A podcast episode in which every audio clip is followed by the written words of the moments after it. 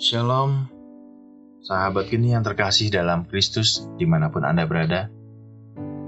Hari ini kita berjumpa lagi dalam renungan harian kita bersama saya, Petrus Lingga Prana dari Persekutuan Doa Santa Maria, Paroki Roh Kudus Katedral Denpasar. Kita merenungkan bacaan hari ini dari Matius pasal 17 ayat 1 sampai 9 dikatakan bahwa murid-murid melihat Yesus dimuliakan. Wajahnya bercahaya dan ada suara yang berkata, Inilah anak yang kukasihi. Kepadanya lah aku berkenan. Sebuah peristiwa besar dan spektakuler di mata para murid. Juga di mata kita pada orang-orang zaman sekarang. Di masa kini, kita melihat kemuliaan Tuhan lewat kejadian-kejadian yang luar biasa juga. Seperti peristiwa alam, angin topan, gempa bumi, gunung meletus, atau lewat hal besar mujizat dalam hidup kita. Saat kita terbebas dari sebuah masalah, atau kita luput dari sebuah kecelakaan, atau kita mengalami kesembuhan. Bapak, Ibu, dan saudara kasih, hal besar itu tidak terjadi setiap hari. Hal-hal itu mengingatkan kita betapa agungnya Tuhan, betapa berkuasanya Ia, dan betapa Ia patut untuk dihormati. Sudahkah kita memiliki hati yang menghormati Tuhan? Hati yang senantiasa kagum atas perbuatannya. Tapi sekali lagi, bukan hormat karena takut, tapi hormat yang kagum karena cinta. Seperti seorang anak yang kagum pada orang tuanya, memuliakan orang tuanya, menghormati orang tuanya, memandang orang tuanya sebagai milik yang paling berharga. Karena cintanya, karena perhatiannya, karena perlindungannya, dan banyak bahkan beberapa hal baru bisa mereka mengerti saat mereka dewasa.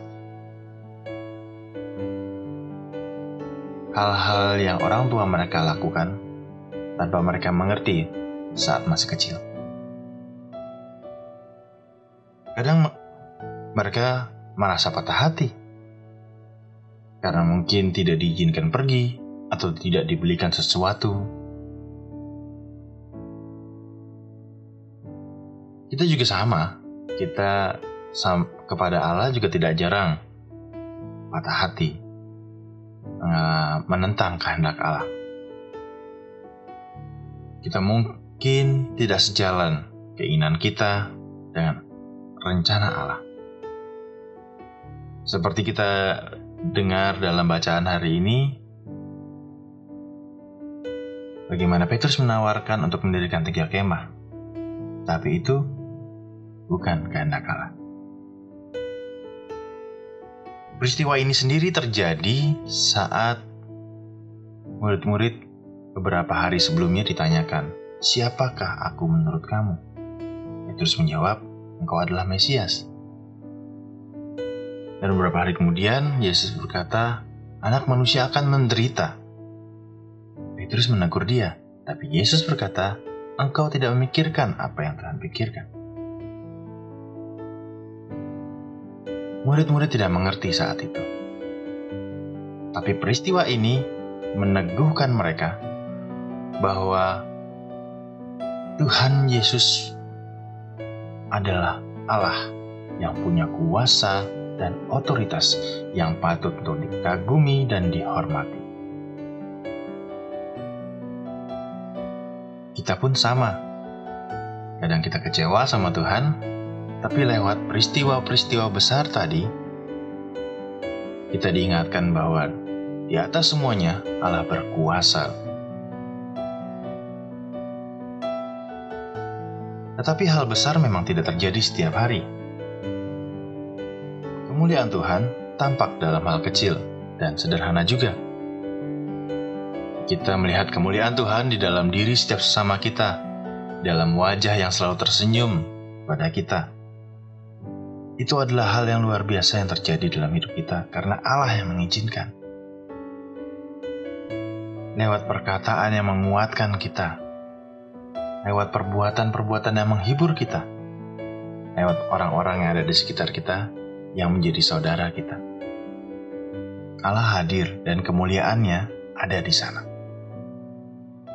Kita pun dipanggil untuk memuliakan Tuhan, menjadi anak-anak yang senantiasa memuliakan Allah. Kita memuliakan Allah saat kita mengutamakan perdamaian dibandingkan kekerasan. Kita lebih mengutamakan persaudaraan dibandingkan perpecahan. Mengutamakan kejujuran dan ketulusan. Dan akhirnya, semoga kita selalu bisa memandang kemuliaan Tuhan lewat hal-hal sederhana tadi. Dan kita juga bisa menunjukkan kemuliaan Allah lewat hal-hal yang sederhana juga. Lewat tindakan dan perkataan kita. Tuhan memberkati kita sekalian.